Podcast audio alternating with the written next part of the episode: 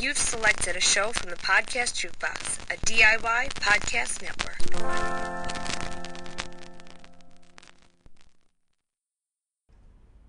Cripple Content Creations and Podcast Jukebox present Disability After Dark, the podcast shining a bright light on disability, sexuality, and everything in between.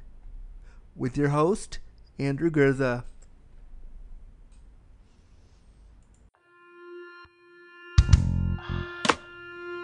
Disability After Dark with Andrew Gurza. Shining a bright light on sex and disability.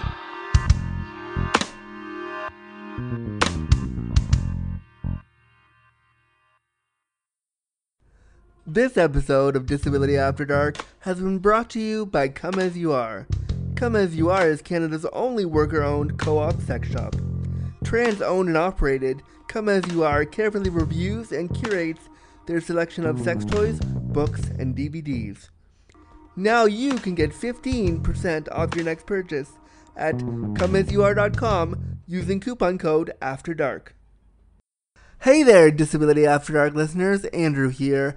I want to tell you all about a really awesome deal that I got from my friends and new sponsors, Adam and Eve, the number one adult toy superstore. They reached out to me and they said, Andrew, we love Disability After Dark. We love your show. We love what you're doing. And we were wondering if you wanted to run some ads for us. And I was like, fuck yes, I do. But what are my awesome listeners going to get if I run ads for you? What are they going to get out of this? And they came back with a really fantastic deal that I want to share with you right now. I hope you're getting comfy, cozy, and crippled because this deal is pretty great. If you go to adameve.com, you can pick out almost any item in the store, almost any one item in the store for 50% off. That means you can get one dildo, one lube, and one thing of lingerie if you want for 50% off. And then, once you get that one item for half price, they throw in even more free stuff. Let me tell you all about it. Okay, so you got your one item at half price in your bag and you're ready to go, but guess what? This offer also includes 10 free items on top of that, that other item. So you get one free item for penis havers, one free item for vulva havers, one free item for couples, and then you also get six free movies from the adameve.com website. You can get your favorite porn or an educational film. I love free movies. They're so awesome. This is such a great deal. And then, on top of that, you also get free shipping. What could be better? This is such a great offer. So, to redeem this great offer, what you're going to do is you're going to go to adameve.com, you're going to go to checkout, and you're going to type in Dark Pod. That's D A R K P O D at checkout, and you're going to get one item, almost anything in the store, at 50% off. And then you're going to get those 10 free gifts absolutely free as part of your offer. This is such a great deal, and this is just for you, Disability After Dark listeners. And I hope you run over to adameve.com and take advantage of it right now. Content warning. The language, content, and discussion found within this episode of Disability After Dark will be explicit. Listener discretion advised. Hello, hello, welcome to the show. Thank you so much for clicking on this brand new episode of Disability After Dark, the podcast shining a bright light on disability, sexuality, and everything in between. I'm, of course, your disability awareness consultant, your disabled dreamboat, your disabled Dick Smith all those things. My name's Andrew Gurza. Get comfy, cozy, and cripple with me, and let's get the show started. As you're listening to this intro, I am actually going to be in jolly old London town. I'm, I, I, it is the 19th when you're listening to this, and I have been there since the 16th, and I hope that it's amazing. I am recording this a little bit early, but I hope that it's great. I cannot wait to go. So as you're listening to this, I hope I'm having a spot of tea because that's where I'll be. I'll be in London and I, I can't wait. Um, and I will report back with accessibility or inaccessible things when I return to Toronto next week. But that's where I am right now, so I wanted to share that with you. Um, yeah. I also secretly hope that when I'm there, the airlines haven't busted my chair and I'm not stuck waiting for some weird parts, trying to see London but unable to because the airline fucked up my chair. So, so pray for me and cross your fingers and hope that that didn't happen this time. Okay, so first things first, I want to give a shout out to one of our new Patreons for supporting the show at $1 a month. I need to thank our friend, our new Patreon friend, whose name is. Whose name is. Maurice. Marisa Living Star, which I think is an amazing name. Thank you so much for pledging $1 a month and for your pledge to help shine a bright light on this show. You're going to get the show one day early, so hopefully you're listening on the Patreon feed on the Wednesday before. And you're going to get a weird shout out for me, which is Marisa Livingstar. Thank you for having such a cool name. I secretly wish my name was cool like that, but it's not. So that's my weird, awkward shout out. And thank you so much for supporting the show. If you are listening and you want to support the show at one dollar a month you get the show early and you get a shout out from me and at five dollars a month you get to build a show with me where we can talk about topics you want to review you want or you things you want to hear on the show that i haven't brought up stuff like that. So if you want to do that with me you can pledge five dollars a month or really any denomination that you're able to. I appreciate whatever you can do.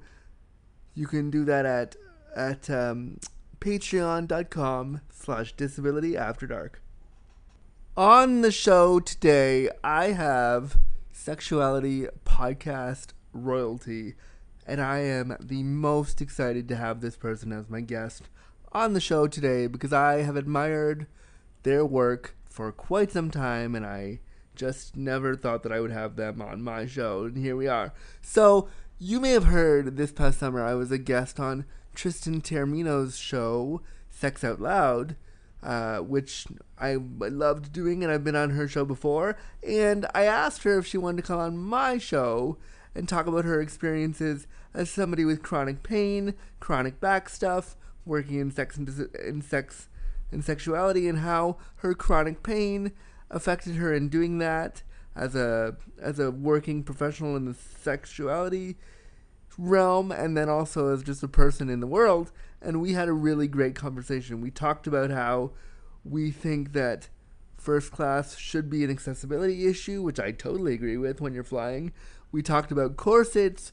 We talk about sex and her back. We talk about her body. We talk about death. There's a whole lot of things that go on here, but it's a really, really important interview. And Tristan Taormino is one of the the most amazing sex educators out there today, and to have her on my show felt like such an honor. And I'm really excited for you to hear her conversation with me about her experiences with chronic pain, disability, and sexuality. So I'm going to stop rambling and give that to you right now, right here on a brand new episode of Disability After Dark.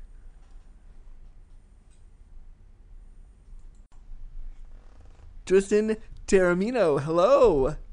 Hi. Hi, I am the most excited to have you on the show because you are a podcaster that I listen to regularly, and I, I was just recently on your show. Yes. Um, I've had you on my show twice, and so you have to catch up now. I mean, um, right? But the the the fan girl boy person goes both ways here, Andrew. That's I mean I that's that's amazing because like because I told somebody this afternoon before I hit record that I was having you on today, and they were like, oh, "Wow, you get the heavy hitters," and I was like. I know, but also we're just friends. I was like, oh no, we're friends. It's cool. Yeah, I mean, it's like, no. yeah, yeah. You have my phone number. It's yeah, fine. like we we, it's, we hang out. It's it's fine. And if I was closer, we would hang out. Oh, yes. Airplanes, but um, so I did a cool intro about you, which at this point I haven't recorded yet, but I will do a cool intro about you. All right. All right. That people will hear before they hear this part. But, Tristan, introduce yourself to the Disability After Dark audience, please. So my name is Tristan Taormino, and I'm a writer, public speaker, radio and podcast host. I have directed porn. I am an author of eight books. I'm the editor of 25 books. Shit. And I I get I mean I just wear a lot of hats. I have a lot of different jobs, but really under all the umbrella is sex education, right? So I do I do it in all these different mediums, but I'm I feel like it's sex education is the sort of overlying thing. So I consider myself a sex educator. I've been doing it for 20 years, um, which is wow, amazing because it makes me feel old, and I'm really glad to be here. That's first of all, I didn't know you. I didn't know you. First of all, I didn't know you edited all those books, and I didn't know you wrote eight. Wow. Yeah, I've written eight books, um, and I'm working on my ninth as we speak. That's amazing.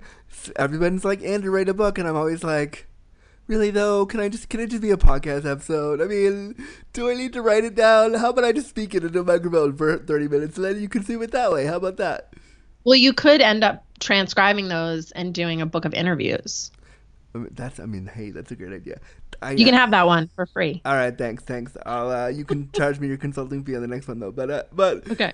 amazing. So um, and you've had some really you've had some really awesome people on your show. Like you you really like what I love about your show is that it has like the heavy hitters, the people that we all know, and then it's got like the people who no one knows about, but you're like they have a cool story. Come on the show.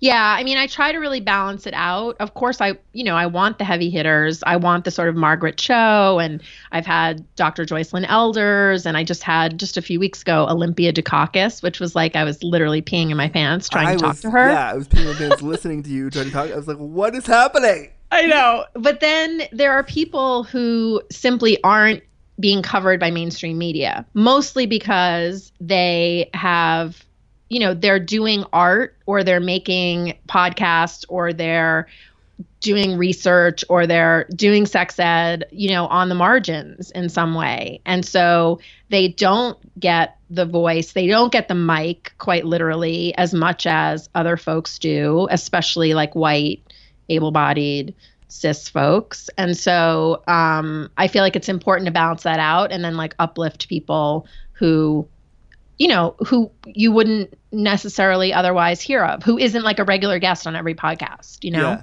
yeah, and I do find like when you start doing the sex, the sexuality podcast circuit, I start looking at it like, yeah, I've heard you on five of these. Yep. Uh, yeah Yep. exactly So like it's not, what I like about yours, and one of the interviews that I loved of yours, and somebody that I have had on the show before. Um, I know I can think of her first name. I can't think of her last name right now, which is annoying because I know who Cameron. Cameron. cameron glover That's right. Yes, Cameron sex Glover. ed in color Yes. yes Can well, like that was a fantastic fucking interview. She is doing the th- like just and the the two of you together talking to each other. I, like I was like I listened to that interview twice because I was like this Oh. is like this is the stuff that people need to be hearing. So Cameron, if you're listening to this, uh, we both love you and you're great and keep doing what you're doing. yeah Um, but let's dive into you because one of the reasons why I wanted to talk to you today.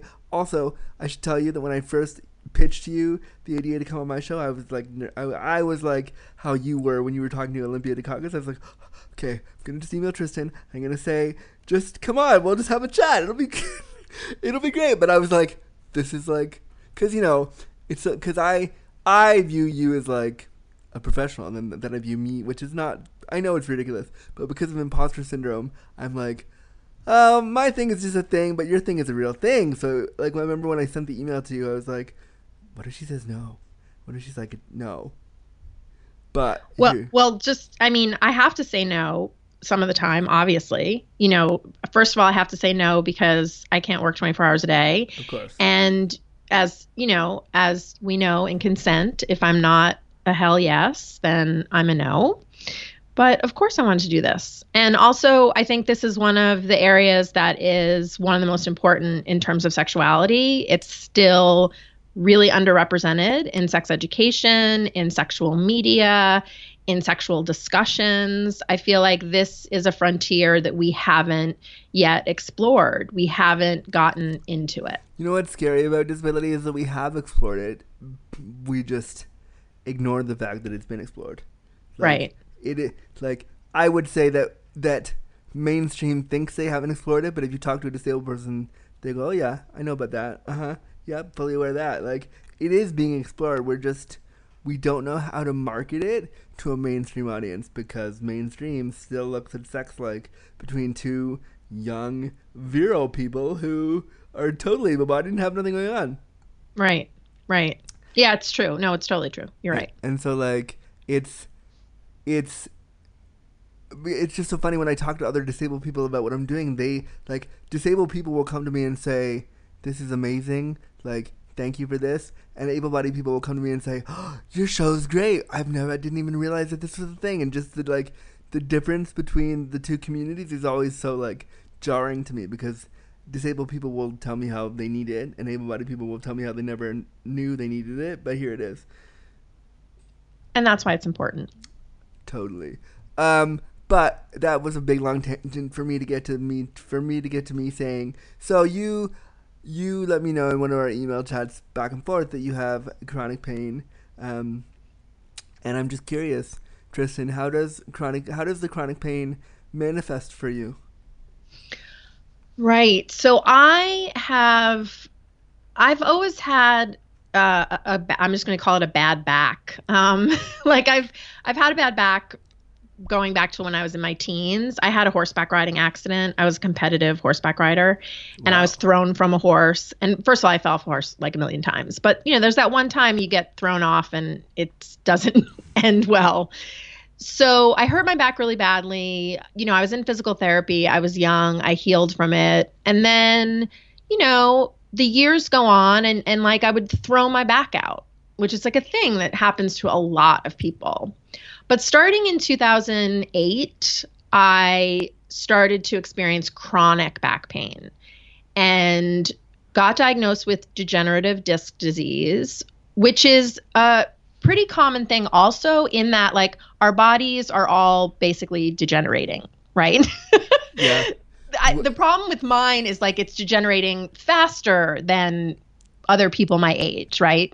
And I also have a co um, a co something, which is that I have hypermobile joints, Oh, which and, um, means that all my ligaments are like loose. So do, do you know if you have EDS? I don't, but I have hypermobile joints plus this bad these bad discs in my back. And so the way that finally when I got to like an amazing doctor in New York City, the way that he described it was you have the spine of a 65 year old and the flexibility of a 25 year old. And actually, that's bad because Wow. there's just a tremendous amount of instability Yeah. in your back.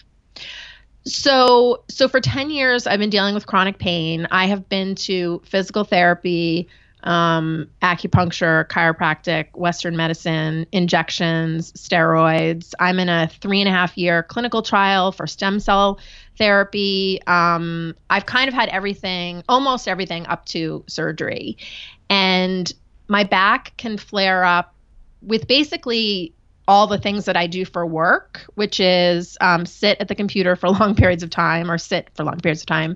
Uh, traveling makes my back really bad. And of course, I travel a lot for work. And um, when your back hurts, it's like debilitating in a particular way, which is that you feel it in your whole body. Yeah.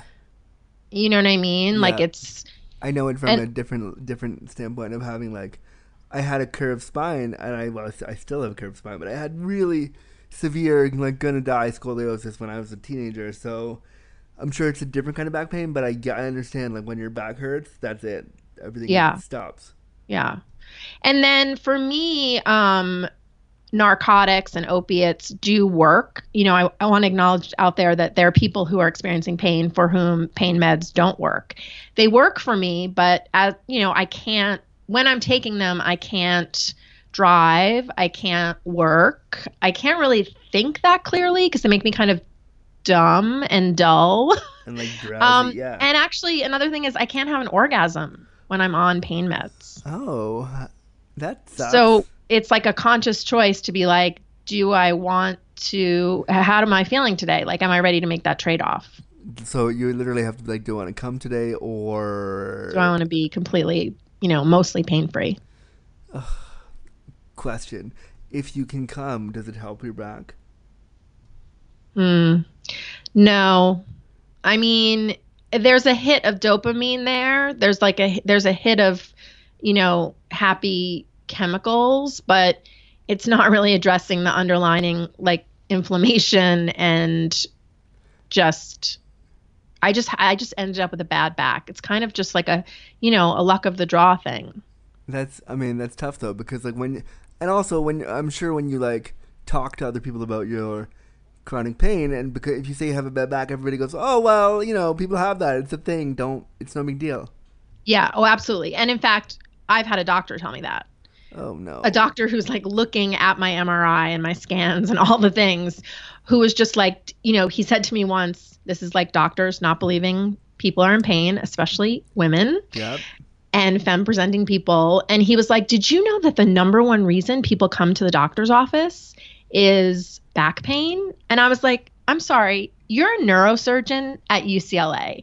Are you really motherfucking being that patronizing to me right now? Like, Wow. I've been dealing with this for 10 years. This isn't like a quote unquote backache. yeah like like I'm not expecting you to give me a script for whatever and then I'm gonna get out of here like No, it was a surgery consult and he was a total dick. so what you're saying is he wasn't Derek Shepherd and he wasn't beautiful and he didn't want to make out with you on the table And he wasn't House, quite frankly. I mean, one of my favorite medical shows, which is a complete fantasy, is House, where an entire team of people literally stay up all night for days and days and days and try to figure out what's wrong Wouldn't with it? you. Okay, as a disabled person who's dealt with the medical industrial complex most of my life, wouldn't that be an amazing thing if that really happened for us? Like if, if I've like never gotten, I've never even approached that street corner, city, town, country. I've never gotten close to no, that. No, I'll never get close to that. But it's like I just wish that like somebody in real life would be like, yes, I want to create this, and I want to make these doctors work for their money for real, and Mm-hmm. make sure like somebody feels supported. That's all it is. It's feeling seen, it's feeling acknowledged, it's feeling like someone is like on your side. Yeah. Like, let's get to the bottom of this. it's getting the doctors to be like, "Hey, doc, if it were you, what would you want?" Mm-hmm. Like I had the same experience last two years ago when I was dealing with. I stopped being able to pee. I've told the story before, but I'll tell it again. I stopped being able to pee, and I went to go see the urologist, and I had a indwelling catheter inside my junk, which is like it hangs out there, and it's uh, the one with the balloon and all that stuff. So it was inside me, and I go to the urologist, and I said, "Hey, doc, I'd like to um maybe talk about a different option for this, and I want to have my sex life back, and I want to take this out. Can we talk about this?" He goes, "Oh yeah, I guess you would want that, hey." And I was like, "You guess I would want that? What the what?" Yeah. and I had to like sit with this urologist who, you know, w- it was you know doing his job, but also like, what are you, doc? Like, what if you couldn't masturbate anymore? What if you couldn't like, what if you had this thing hanging out your dick? How would you how would you feel about that? Yeah. I mean, people in general don't see sexuality as part of the big picture, like part of the holistic. You know, like often when people complain about sexual side effects for medication, they're like, oh, yeah, okay, but look, like your problem's been solved. So who cares if you don't, you can't get it up or you can't, you know, experience Orgasm, pleasure or yeah. your arousal is compromised? They're like, eh, it's a side effect. Deal with it. And it's what people don't understand is when those side effects like happen, you you're like down and out. You you get depressed really fast about like Mm-hmm. I want that fucking I want to I want to come right now and I can't do it and it's pissing me off. like Been there. Yeah. yeah, I've also been there and I, I feel you pretty. So aside from not being able to come and dealing with all the things with chronic pain, how else does it affect your sex life? Well, it's interesting because I feel like you would think because I'm super flexible, I'd be like, that would be fun in bed, right? Like you can bend Tristan in all of these different ways. Won't that be fun? Um, and so there's there's a sort of a vigilance that I have to maintain, which is I my body can do that, but if I do it, I'm going to pay for it later. Yeah. Right? It's not going to hurt in the moment and then it's going to hurt afterwards. And everyone, I mean, at this point, because I'm very open about my pain and it's been going on for so long, I haven't slept with anyone who doesn't know that I have back pain and who doesn't kind of ask about it and say like what what's off limits or what positions are bad or what positions are better. Um, I think it definitely fucks with my strap on game. Um, I just I love strap on sex. I love wearing a strap on. I love fucking with a strap on and often when my lower back is really amped up, I can't do that. Or I could be in a position where I'm sort of less active as the penetrator, Yeah. you know, but I can't be like in doggy style, like ramming someone, which is fun in, It in the right context. It is fun. Um, when they want to be rammed. And um, I've definitely gotten used to like, I've worn a, a back brace during sex to help stabilize my spine one of the best hacks that I've found of all, all, all time is a corset. oh. So, you know, I'm I'm kinky and a lot of kinky people love corsetry and love dressing up in corsets. And so I have a few corsets and I've worn them. And often people are like, oh my God, you've been wearing that for seven hours. Like, God, you must be so uncomfortable. It's so tight. It's like, you know, and, and I'm like, actually, this is a back brace Amazing. and you think it looks amazing and sexy and fashionable, which I'm really psyched about, but I have tremendous stability and I will wear this as long as I possibly Yeah. can. So is it is it a corset or is it like actually a back brace? that's No, it's a corset, but the thing is it for for corsets that are this isn't like a sort of, you know, Fredericks of Hollywood corset, right? I'm talking about corsets that have boning in them, metal boning. yeah. And this is what people used to wear, you know, in before we had things like back braces or surgeries or all these other things. Is people would wear corsets. And it really does it like improves your posture, but it also just gives me a tremendous sense of stability in my back. So uh, it's like the, one of the best hacks ever for a bad back. That's awesome. And, and I know people who are listening with bad backs. So maybe look into corsetry if it's possible for you. And also Yeah. they're sexy as fuck. I think people that can that can wear those, I can't. But I think that if you can, I'm all I'm a weird like I'm kinky, but I'm also into like weird historical stuff. So when I see people like doing wearing period pieces from back in the day, I'm like I'm into this. So maybe everybody with back pain or chronic pain that could use a corset should be into like Yeah. historical sex kink. Is that a thing? That could be a thing. Yeah. And I also think the thing about corsets is they come in a million different sizes, right? And they adjust because that's the whole point of lacing it up. So I think it's available to like a wide variety of bodies. Amazing. I kind of want to see a picture of this corset later. Uh, Oh, I've got pictures. I'm ready. Andrew, all I have to do is go on my Instagram at Tristan Taormino. amazing shameless plug. That will be in the show notes at the end. Uh, yes. Um, uh, I had a question about something you were talking about. Oh, with partners, how do you? So when you say to a partner like, "Hey, I have back pain," how do you bring that up? Because when you when it comes to like a more marked disability, and I'm not saying yours isn't. What I'm saying is mine is as a wheelchair user much more visible than say yours would be.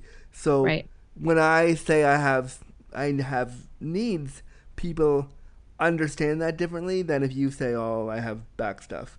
So how do And you? this yeah, this this kind of applies to to life and then also applies to sex, which is I have a so-called invisible disability in that I appear able-bodied to most people, Yes. right? I appear able-bodied.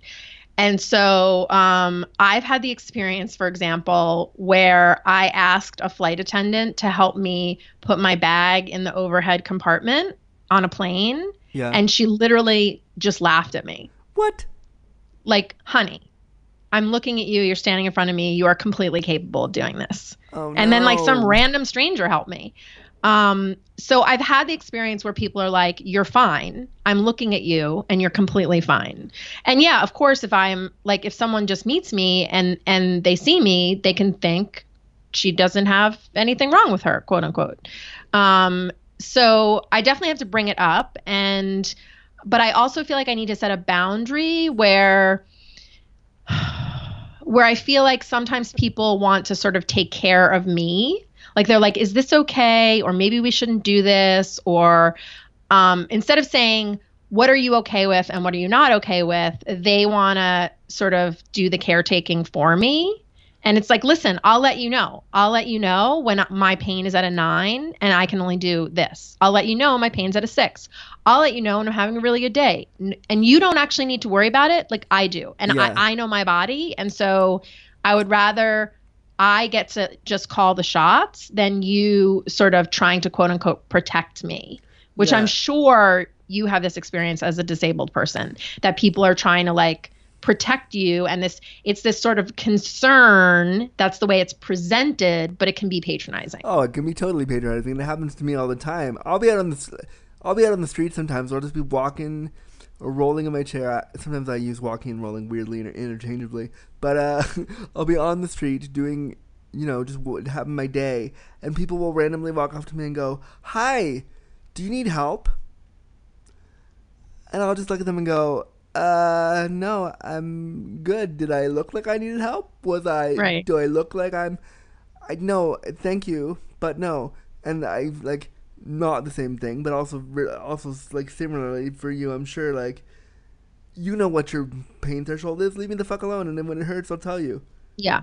Yeah, exactly. I mean, that they mean well. I don't think that flight attendant meant well by laughing at me. No. But the person stopping you on the street means well. it's just can be infantilizing. You know what I mean? I mean, it's just so weird. Like what? Like, and it, you know, it's always like two or three people on the street, and they see me like just in my chair, and I know I'm not looking around. Like I don't know where I'm going. I'm just going somewhere, and they will be like, "Hi, do you need something?" And they'll pause and wait for me to be like, "Oh yes, I'm so lost. Like, please help me." Mm. Good able savior, help me and save me from this scary world that we live in. Like, no, I'm just living my day. Like I'm yeah. just doing my yeah. thing, and it's so hard to discern. Like I know you think you mean well, but you're actually being a big dork. Could you just like tone it down just a little bit? If I need help, if I like, even if I was nonverbal, I could find a way to, to indicate to you that I need help. Like there's people don't realize that if I need something, I'll find a way to tell you. Like, mm-hmm, mm-hmm. And if I if I if I am in a state of where I, you can help me, great. But otherwise, like don't you don't need to come off looking like the and the same with um, with the people that patronize you by asking you a million times what your pain's at. Doesn't that just exacerbate the pain you're in? well, no, it just makes me frustrated, and frustrated Tristan is not sexy. I mean, I mean, like, you could do like a whole like dom sub frustration thing. But, That's true. That's yeah. true. I could turn it around. but like, it, it's totally frustrating to have somebody always checking in on you, like you sometimes you just want to be left the fuck alone in your pain, whatever that looks like. Yeah, yeah. Uh, but also, like at the same time, sometimes you want to be. It's a, it's a, such a tenuous spot because sometimes you do want to be taken care of. And how do you, how do you, Tristan, balance the like? Sometimes you want care, sometimes you don't. Yeah, this is really hard for me, and I, I probably um, hashtag fail more than succeed in this area. I feel I'm really independent. I have been since I was a kid, and I'm not good for asking for help, not good at asking for physical or emotional support, not good about reaching out. Um, and so it's really it's hard for me. Um, I mean, I have it to this micro level where, like, when I go in and get that giant bag of dog food, and I ask the person in the store who does it every all all day if they could carry it out to my car for me, that like they don't see my disability, and so they're like, "Is she just a bitch? like, is she just an entitled princess who wants me to carry the bag of food?" But I'm like, really, I can't carry a bag of 15 or 30 pound dog food. I can't. I can't carry anything over like three pounds. The most um, important question of this line of questioning is what kind of dog do you have? Oh, I have two dogs. I have both are rescues. I have a mutt who's a mix of a million things, and I have a chihuahua. Oh yay! Yeah, they can see you can see them on Instagram. So I, I'm bad about asking for help. Um, you know, I feel like once you develop a support system, your friends just know. Like I go to move something like at a party and my some one of my friends from across the room will be like, "Tristan, don't do that."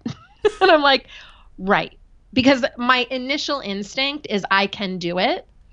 That's my initial thing. I can do this and I shouldn't have to ask for help. And so it's really hard for me. It's just really hard for me. Uh, it sounds like it, but uh, but I also want to tell you, as somebody who has had to hone the skill of asking for help all the time, asking for help is a form of independence. So I think that if you start to like foster that idea, you asking for help is you saying, "I can, I can do this, but I need you." You know what also feels like a real mismatch for me? It's like the thing that I'm grappling with right now a lot, which is my brain and my psyche and my soul are moving at one speed and are hyper capable. Yeah, And my body, I feel like, is literally dragging behind me. It's betraying me. Like it's not keeping up. It can't keep up. it's not keeping with the promise that you that it made that it made to you when you were younger, which is like I'll be here for you. Just let, yeah, Yeah. Like I'm not asking to be on like American Ninja Warrior. Like I'm not ask I don't feel like I'm asking a lot from my body, but I it won't it won't deliver what I need it to it won't do what I need it to do. And that's like really painful for me and I don't even know that I'm like fully through the kind of acceptance phase of that. Oh yeah, and, and I'll tell you, as somebody who's a wheelchair user and has been identified as being disabled from like day one, from like second two, um, well from before that, but like I, you know, that that sense of loss and that sense of grief you're talking about never really goes away. Like it's, I am proudly disabled and I'm you know 35 and I do what I do because of my disability, but it doesn't mean that there are days where I'm not like fuck all of this shit. I hate it so much. Like, why can't I just do X?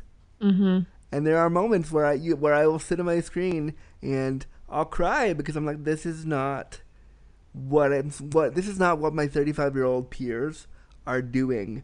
They don't have to deal with this. Why do I have to? And you do have moments. So you may find that you'll have moments where day, days were great and days where you're like fuck everything, which is, you know what?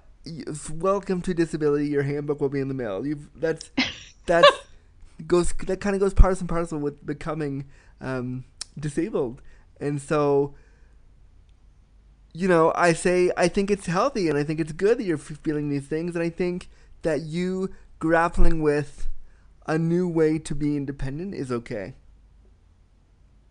Yeah.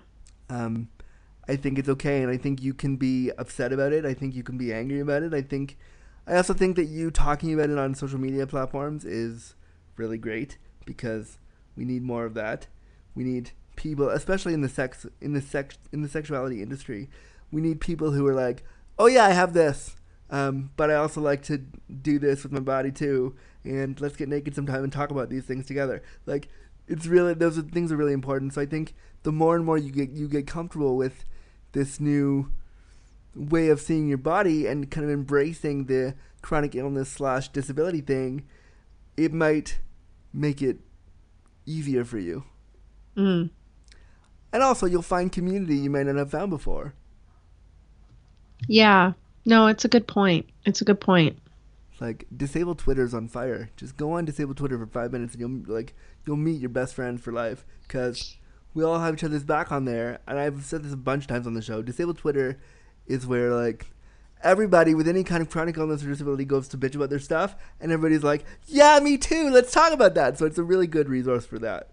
Yeah. And there are some good role models. I do want to shout out um, Shanna Katz Kattari, who um, who deals with a variety of chronic illnesses and also is a super smart and super like amazing femme. And on her good days she is like unapologetically like look how, how my nails my eyeshadow and my dress are totally coordinated and looking fine so there are like these she really celebrates herself and her body when she's having these good days and then she's really honest when she's like i'm having a flare up and i'm fucking miserable Oh yeah, and I and I I don't I think we follow each other, but I don't think we've interacted. And I've seen I've seen her stuff on there, and she does do some pretty awesome things. Like Like, and I, you know, I, I, I'm doing the same thing with my Twitter now, just being like, you know what? Let's talk about this. Let's talk about if you can't take off your shirt and you can't go to the gym, you're still, you know, fuckable. If you can't,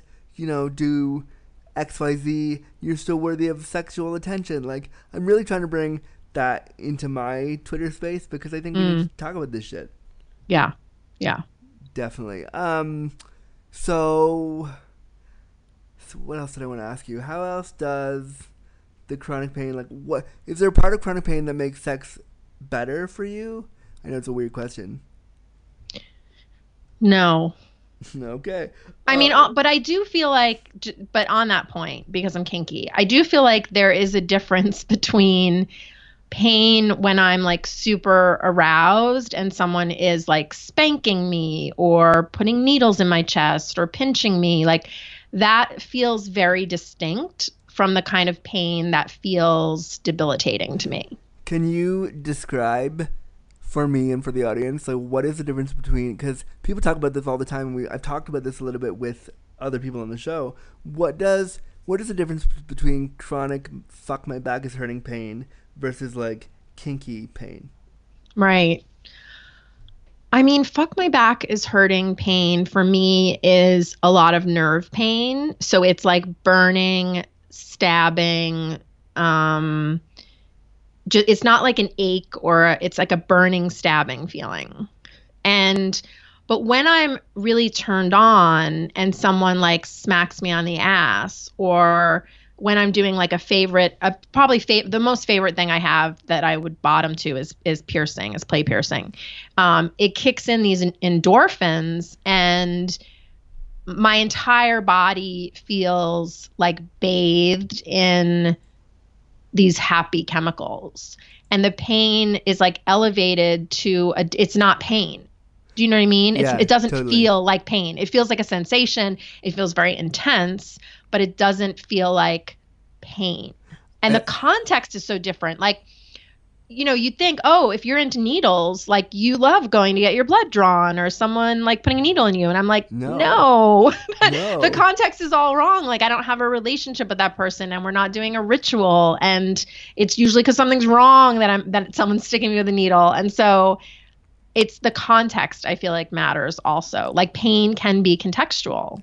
Oh, totally. And I think the more and more I do my like the more and more I, I kind of explore my own sexuality and my kinks, like I'm really into choking.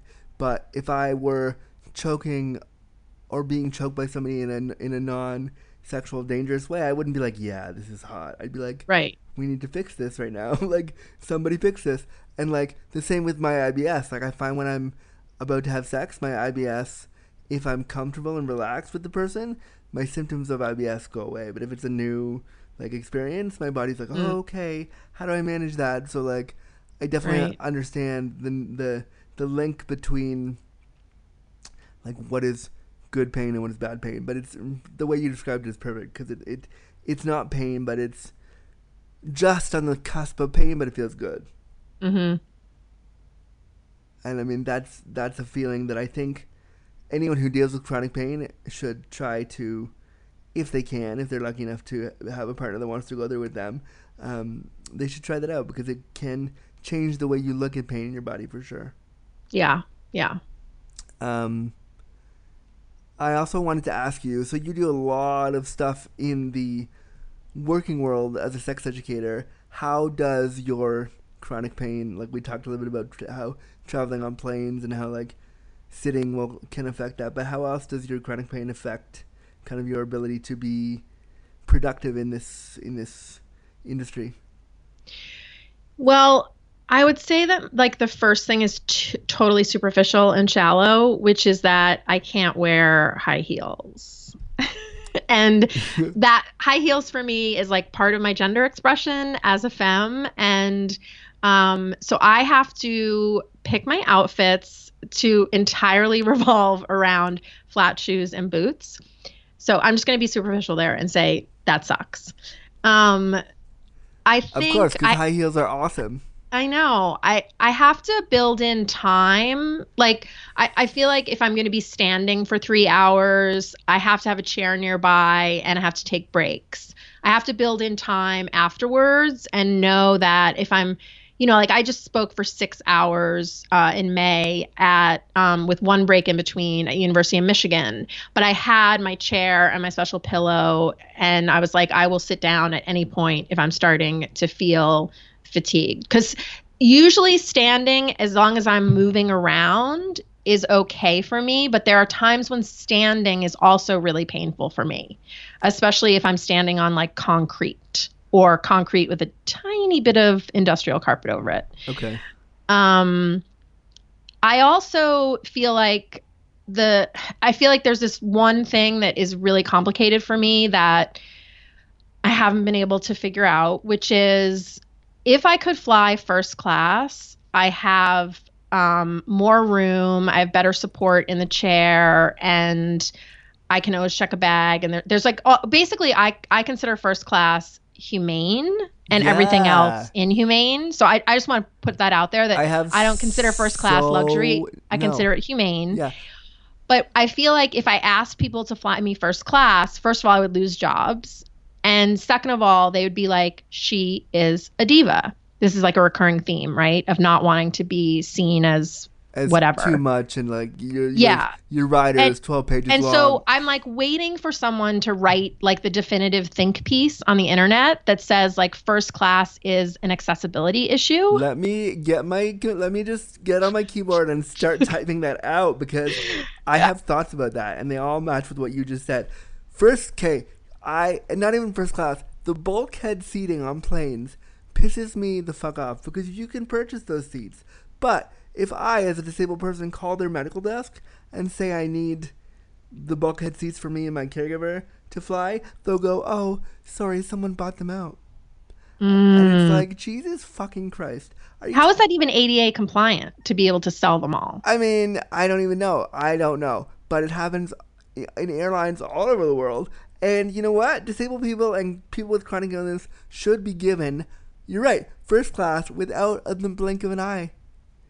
It should be made into a standard accessibility policy that says you and that says you deserve it. And I just think it pisses me off to my core to know that to to now know that you need it and can't get it. And if you ask for it, you come off like a bitch. So, people that are booking us, if we ask you for disability accommodation things for us to get there, like, I don't know, first class, and we tell you that it's for an a- access need, please give it to us. That's it. It's so simple. I mean, I also want to say, like, I've complained about all these things. Now I feel like I'm a complainer. Obviously, like, I just want to say, like, I have incredible privilege to be able to do the work that I do and support myself. And I am white and I am cisgendered and I am queer and I am middle class and I have a lot of privilege. So I don't want people to think that I'm being cranky and not self aware. Amazing. Okay. Amazing. Okay. We, we, we got that. We got that. Okay, okay. But you're allowed to be cranky and chronically and in chronic pain and cranky. You're you're again go on disability Twitter and that is what you will see when you're on disability Twitter. Cranky people in chronic pain putting out amazing things. But yes, airlines and t- people that are hiring us put out the money to make us comfortable because our comfort as chronically ill as chronically chronic as people with chronic pain and disabled people is completely different than able-bodied comfort. I'm not mm-hmm. asking you to. We're not asking you to be divas, and maybe a little bit we are. You know what? Sometimes I'll be real about it. Sometimes yeah, I am because I deserve it. You want me to go up on stage. In my case, as a speaker, you want me to go up on stage for an hour and a half, and you want me to give you Sex and Disability 101.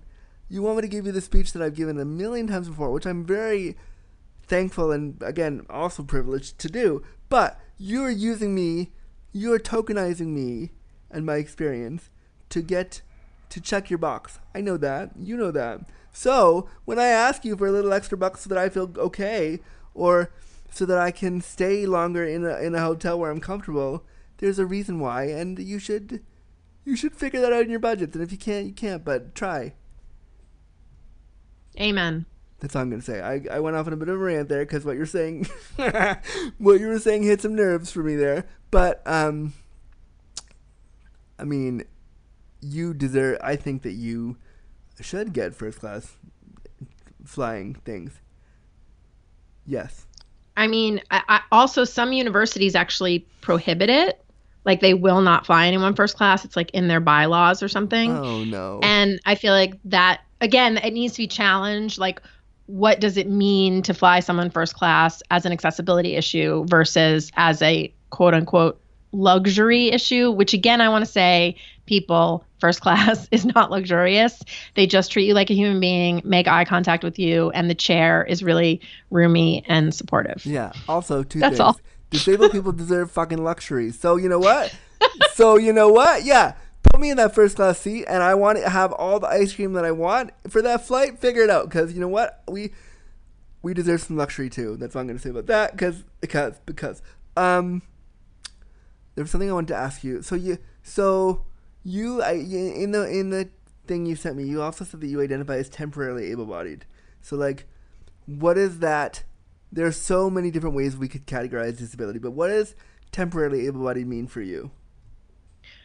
Right. I think in my personal and internal work around social justice and around marginalized communities, I feel like one of the things that I've learned is this binary that's been set up of able bodied versus disabled is a false binary, like a lot of binaries, um, because we all are going to experience disability, right, at some point in our lives. Uh, we live, I, I, believe we actually live too long right now. Um, I Wow. really don't want to live to be 100. I don't, because I don't know people who are 100 and have like a great quality of life. Most people who are 100, you know, don't. This brought up like three questions that I want. Okay, to brought to, the- okay, but- great. So, So, um, so I feel like I have to identify as temporarily able-bodied because that is what I am. Like, it's not a permanent or fixed state. yeah.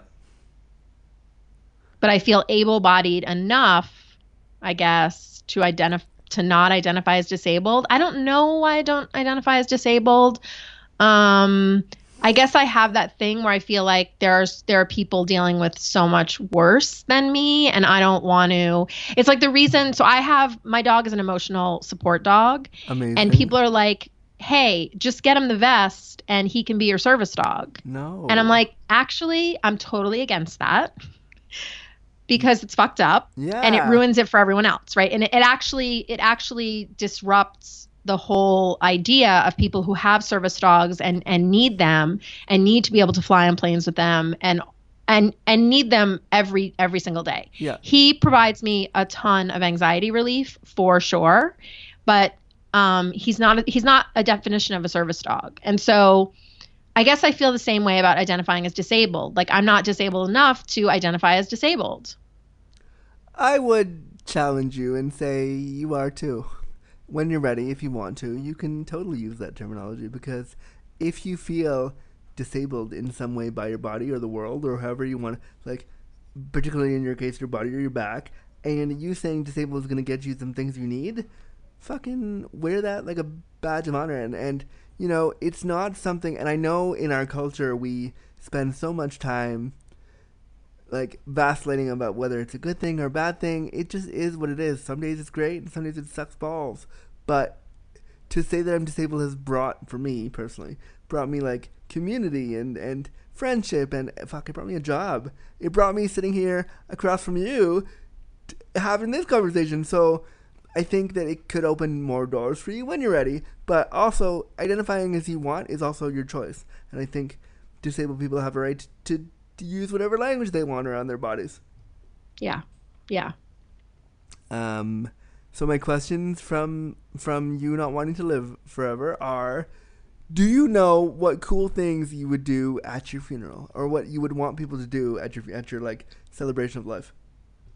Okay, yeah. Um I mean, I feel like I'm I'm pretty sure I want to be cremated just to take up less space in the world. Um because like I don't know. I don't have like a religious tradition that says like I have to be buried in the ground or anything like that. Um I mean there I think the number one thing that people would would know is that I'd want it to be celebratory. I'd want people to be happy. And I'd want if if they want to say amazing shit about me, I would like you to do that when I'm dying, not when I'm after I'm dead. Yeah. I would like to hear all that shit before I die. Hard. And there has to be amazing dessert. Yeah. because that's my that's my jam. like that's why celebration of life is my thing. If I'm gonna go, I want to be at the party before I go. And Yeah. I, I want to eat Yeah. all the shit with you and have the laughs and the tears, and then I'll go and it'll be fun. Um, um, sure. What else did I want to ask you? Yeah. So like, uh, do you know what what? This, this is such a weird question. I'm not meant to be morbid in any way, but like it sort of is. But so like, what age would you want to be like? You're like, eh, that's it. I'm done. I've had it. It's over. Well, that's now that is a really great question because um, my mother is about to turn 79. She's incredibly sharp and spry and 100% mobile. Um, by the way, chronic smoker, pack a day. Don't know what that's about. Um, Wow. Hi, mom. I love you.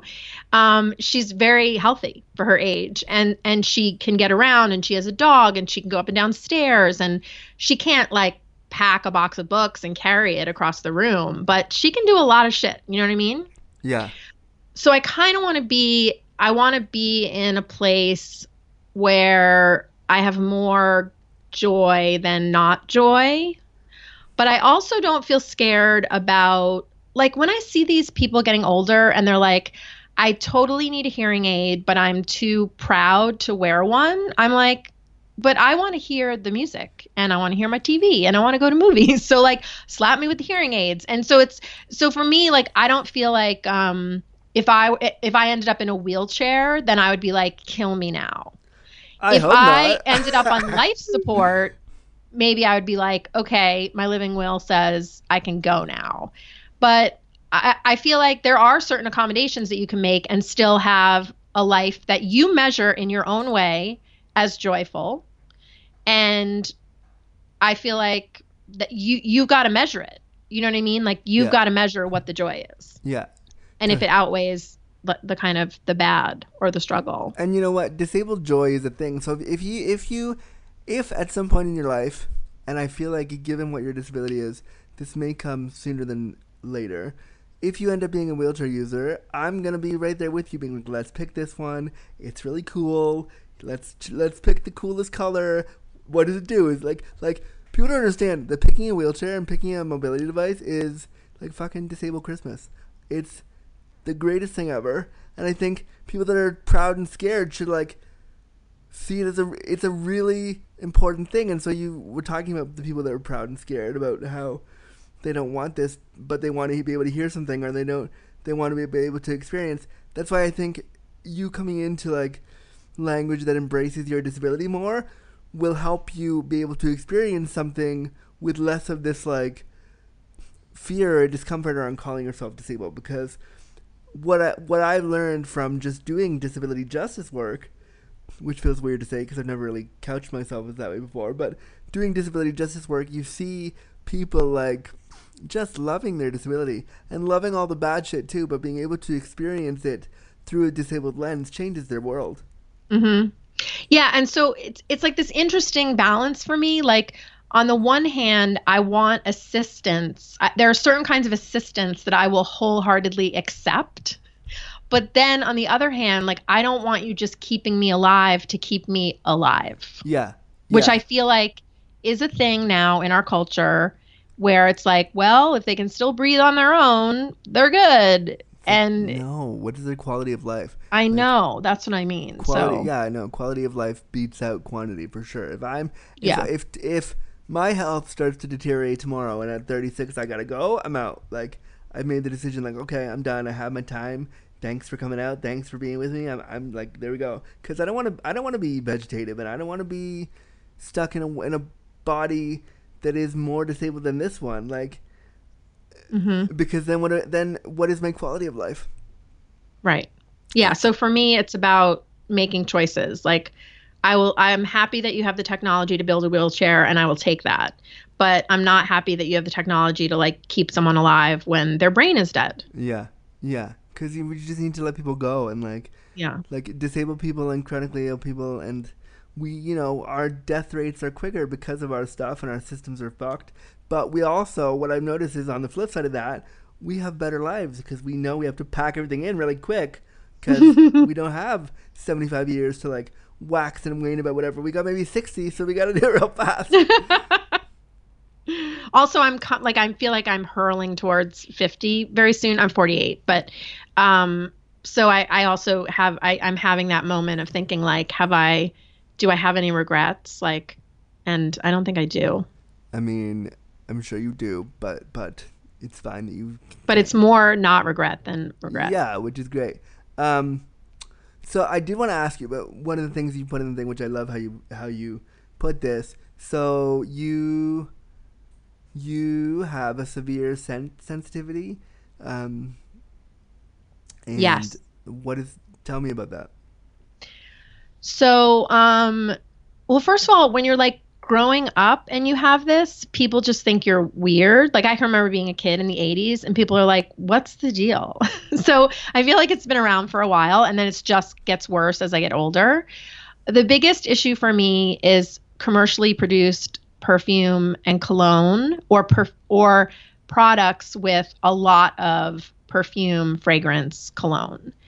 I, I haven't like narrowed it down. I, I feel like there is like one chemical or one combination of chemicals because if someone has like on and like an essential oil, for example, it doesn't do it.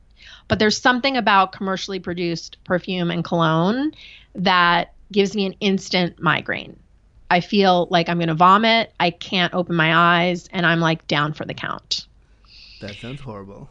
it's horrible. And so, you know, one of the things that was so amazing is when you can create your own world, like you get to call the shots, right? So anyone who ever like comes to my house, they know not to wear perfume or scents, right? They just do. They they know like that's a Tristan thing, right? Yeah. And on my porn sets, for example, there were just like three rules on my porn set, like please show up on time and please, you know. and one of them was no scents for the crew or the cast.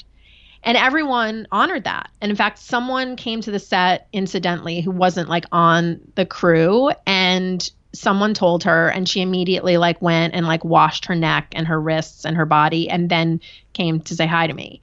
Um and oh so yeah, that see that's how you do it. no, yeah, yeah. Someone else, you know, kind of like does it for you, right? Like, oh, this is just a, this is Tristan's thing, and and you're not going to be able to actually like hug her if you have perfume on. So I think what's hard. I, I do feel like a lot of social justice spaces are committed to saying please be scent free or low scent. Um, it is hard to share public spaces where I'm back to the airplane now public spaces where I can't move. You know, if I'm on a train, I could move cars. Yeah. But if I'm on a bus and everyone's already seated, or if I'm on an airplane and someone next to me has like a ton of cologne on, I'm pretty miserable. Oh, Pretty totally. miserable. Yeah, yeah, because it's a what a five hour flight because you're going out of LA, so pretty, much anywhere you got to go is at least a five hour flight.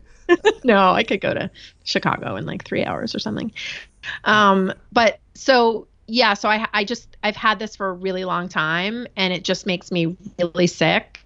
But it's not to the point where like I have very no or low scent body products, but if someone has a scented deodorant, for example, that's not going to bother me.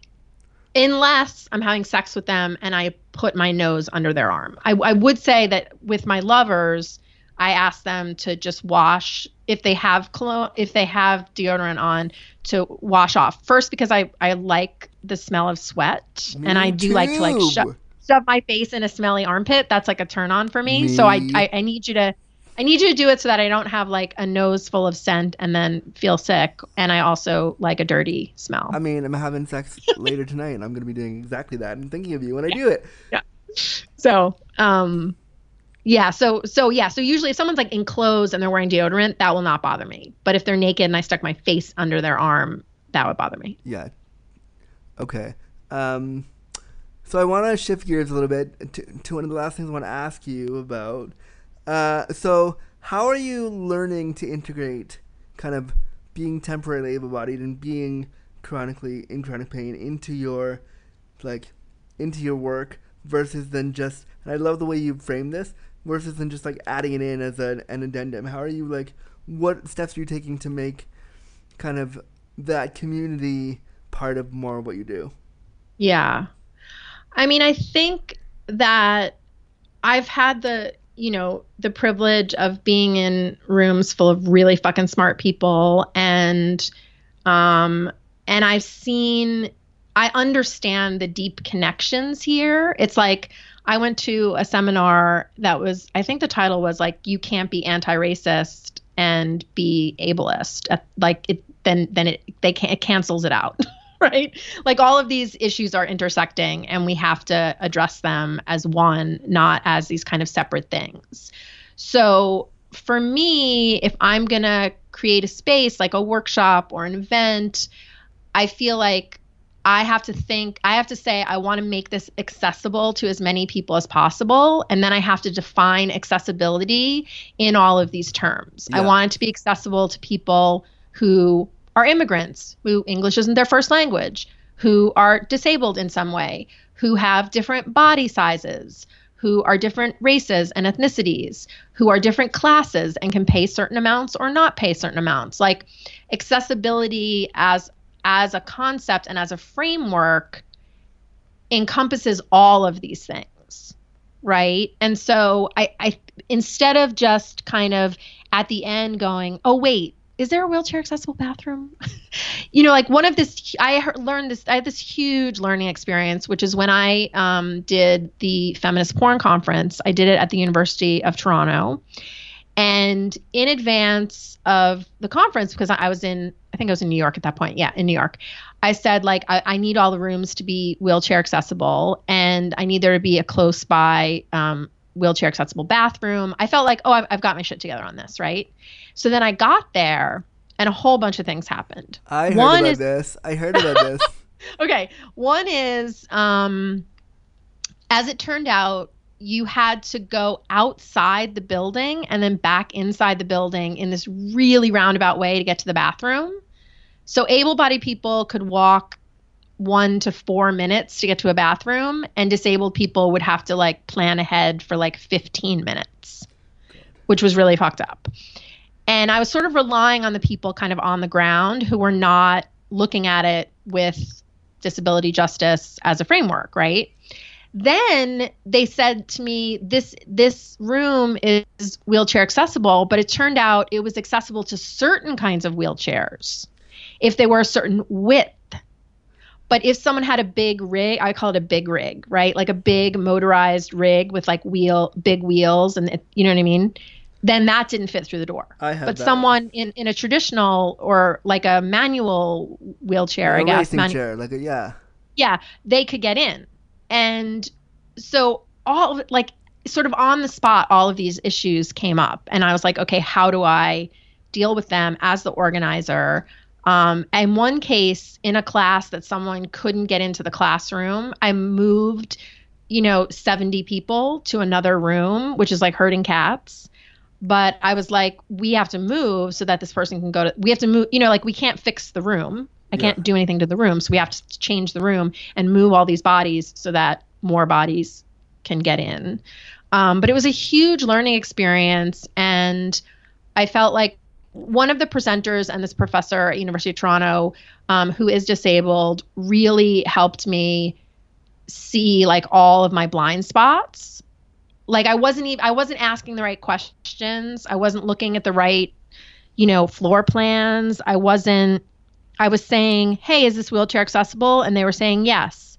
And I wasn't going any deeper into that. Yeah.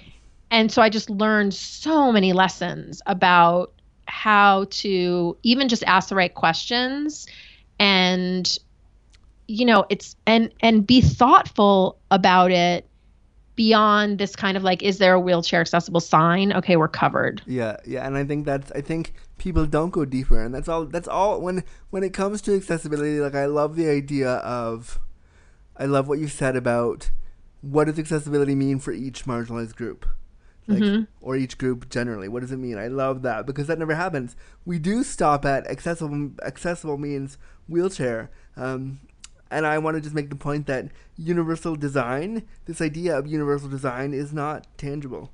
It doesn't mm-hmm. work mm-hmm. because everybody's needs are different. So right. what we need to be doing is focusing on what I refer to as like disability driven design, where disabled people and other marginalized people, their needs start building from there. Well, if a disabled person was in the room while I was like doing this, right? Talk about people needing to be on the board and in positions of power. Yeah. They would have said to me, Tristan, did you know there's no standard width of a wheelchair? That it can vary from this all the way to this. Yeah. You know what I mean? Like this is this is information that when you're when you don't use a wheelchair, you don't know. And so I feel like this is why disabled people need to be in the room from day one. From the jump. Because then yeah. I would have known about this bathroom situation where they had to go out. You know, that they would have said, "Oh, that." Well, it says it complies with like basic law, but it's kind of fucked up. It's a yeah, yeah, and uh, basic. We could get into disability law too. It's it's all so much Yeah. Um, but I love that you are kind of using. Do you think you, you've used this experience, kind of with chronic pain and your experiences, to has that opened your eyes to how you want to like change your, not change, but I- integrate the disabled experience into what you're doing? Yes, because I, and I think this is like a truly sort of individualistic and fucked up thing, but when you experience something on a personal level, like then you're more you're you get more invested in it. Yeah, I I feel like I'm invested in it on a personal level, but also on a political level because I feel like in the sort of activist and social justice circles that I'm in, um, this is absolutely an issue that is discussed. Like, I don't, you know, I don't get an email about a meeting without there being a blurb about accessibility, right? At least for the groups that that I go to yeah. and and I don't get a meeting about a play party without saying there's two steps up. Wow, because I get things about my parties all the time that are like, "Oh, Right. you needed help? Oh, sorry." And right. I, I and so uh, you know, I feel like there's like some good modeling out there and so I feel invested in it personally, but I also feel really invested in it politically that this can't be a sort of afterthought. This Yeah. has to be baked into the original recipe. And it also has to be something that isn't just and for all like social justice people listening.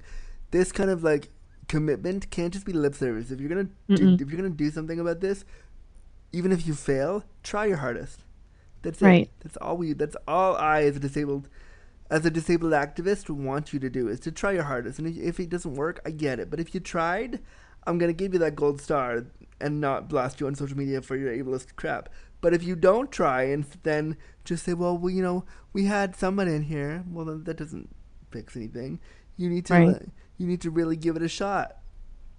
and also that takes resources you know it's like if you want your class to be accessible to people who are hard of hearing and deaf you have to pay for an interpreter which is fucking expensive Yeah. but that's what you need to do and if you or you have to like rent some kind of ramp because maybe everything's accessible except this one thing but if you this rented little step to the bathroom so that somebody can pee. Right and you get a ramp then you could then you suddenly have made the space now all accessible Yeah. Yeah. It just takes it takes some forethought and if any se- sexual social justice people are listening, hire us. We'll tell you what we need. Thanks. Um All right, well, this was fun. Is there anything uh, else that you want to share with us, Tristan? Because I feel like you have so much. We could talk for another hour. We could we could talk for another hour.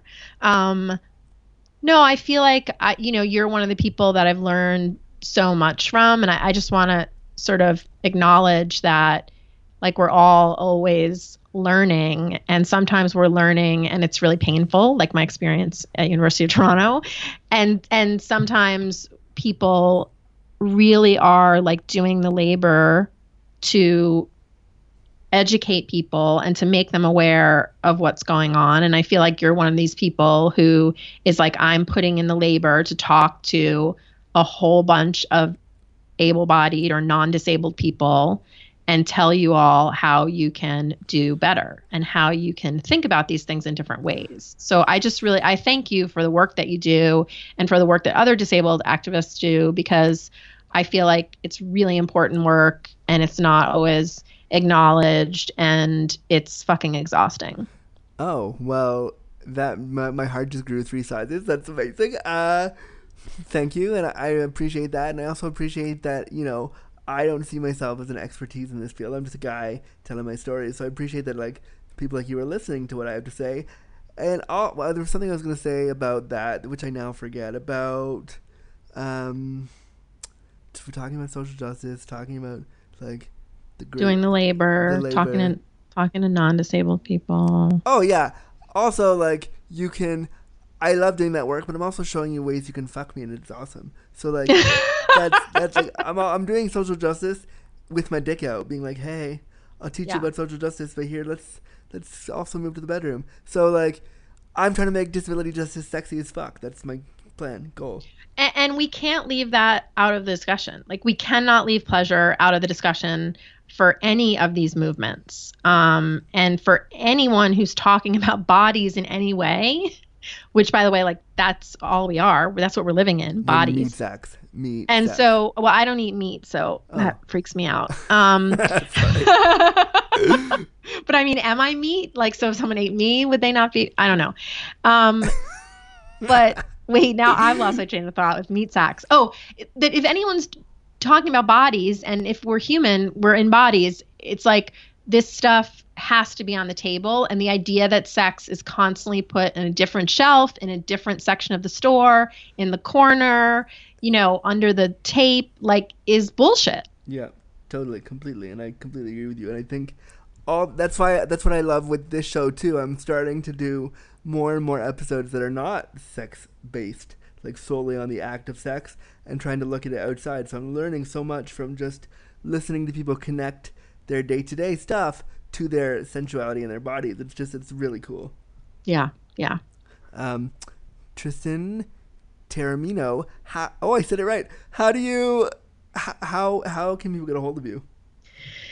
I am. I actually do my own social media. Um, so I am across all social media platforms at Tristan Taormino. T R I S T A N T A O R M I N O. It's not like it sounds and that's my given name so you know that's what i'm that's what i ended up with um, my website that's not safe for work is puckerup.com my website that is safe for work is tristantaormino.com i'm also working on a new memoir which is a departure from all of my other writing and people can support my memoir for as little as $2 a month patreon.com slash tristan taormino yes yes yes I'm gonna be hitting that that support button in like two seconds because that's amazing. I'm here for this.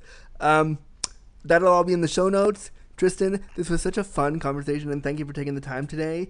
Uh, I loved it, and we will. You and I will talk really soon. Really soon. All right. Thanks. Bye. Bye. All right, friends. That's another episode of Disability After Dark the podcast shining a bright light on sex and disability. My name is, of course, Andrew Gurza, and thank you so much for listening and helping the show go. I really appreciate that you all listen and that you come back every week, and I love doing it, and I love shining a bright light on these topics, so thank you. If you want to follow my work, you can head over to www.andrewgurza.com where you'll find my writings, some cool videos I've been in, and you'll see where I've been talking where I've been doing talks. And if you want to hire me to talk, you can do so there as well. If you want to follow me on the social media, you can put in all my handles on Insta, Twitter, and Facebook at the Andrew Gurza. If you want to follow the podcast specifically, you can follow us on Twitter at disaftdarkpod or on Facebook at facebook.com slash disabilityafterdark. This show is a completely independent production. I literally record the show here in my bedroom in Toronto, and that's awesome. So if you want to support this fully independent program, you can head over to patreon.com slash disability after dark and you can pledge $1 a month to get the show early and get really cool perks like that and I, I will give you a shout out on the air and thank you for your support it would be super awesome if you could also leave a five star review on iTunes or wherever you download your podcast so that this show, all about sexuality and disability, something we don't talk about enough, can get more traction and more people can hear about the show. Lastly, if you want to be a part of Disability After Dark, you can submit your suggestions, story ideas, or your minisodes to our email inbox, disabilityafterdark at gmail.com. Thanks for listening. We'll be back next time, right here on the program Shining a Bright Light on Sex and Disability, Disability After Dark. New episodes of Disability After Dark will be available every Thursday on your favorite podcast app. Also available to Patreon subscribers one day early on every Wednesday. Thanks for listening.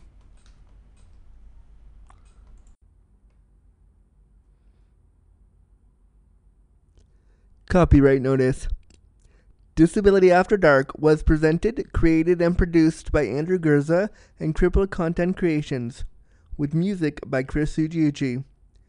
Any and all materials, including graphics, audio recordings, and music, are property of the owner and cannot be used or distributed without express permission. Copyright 2019.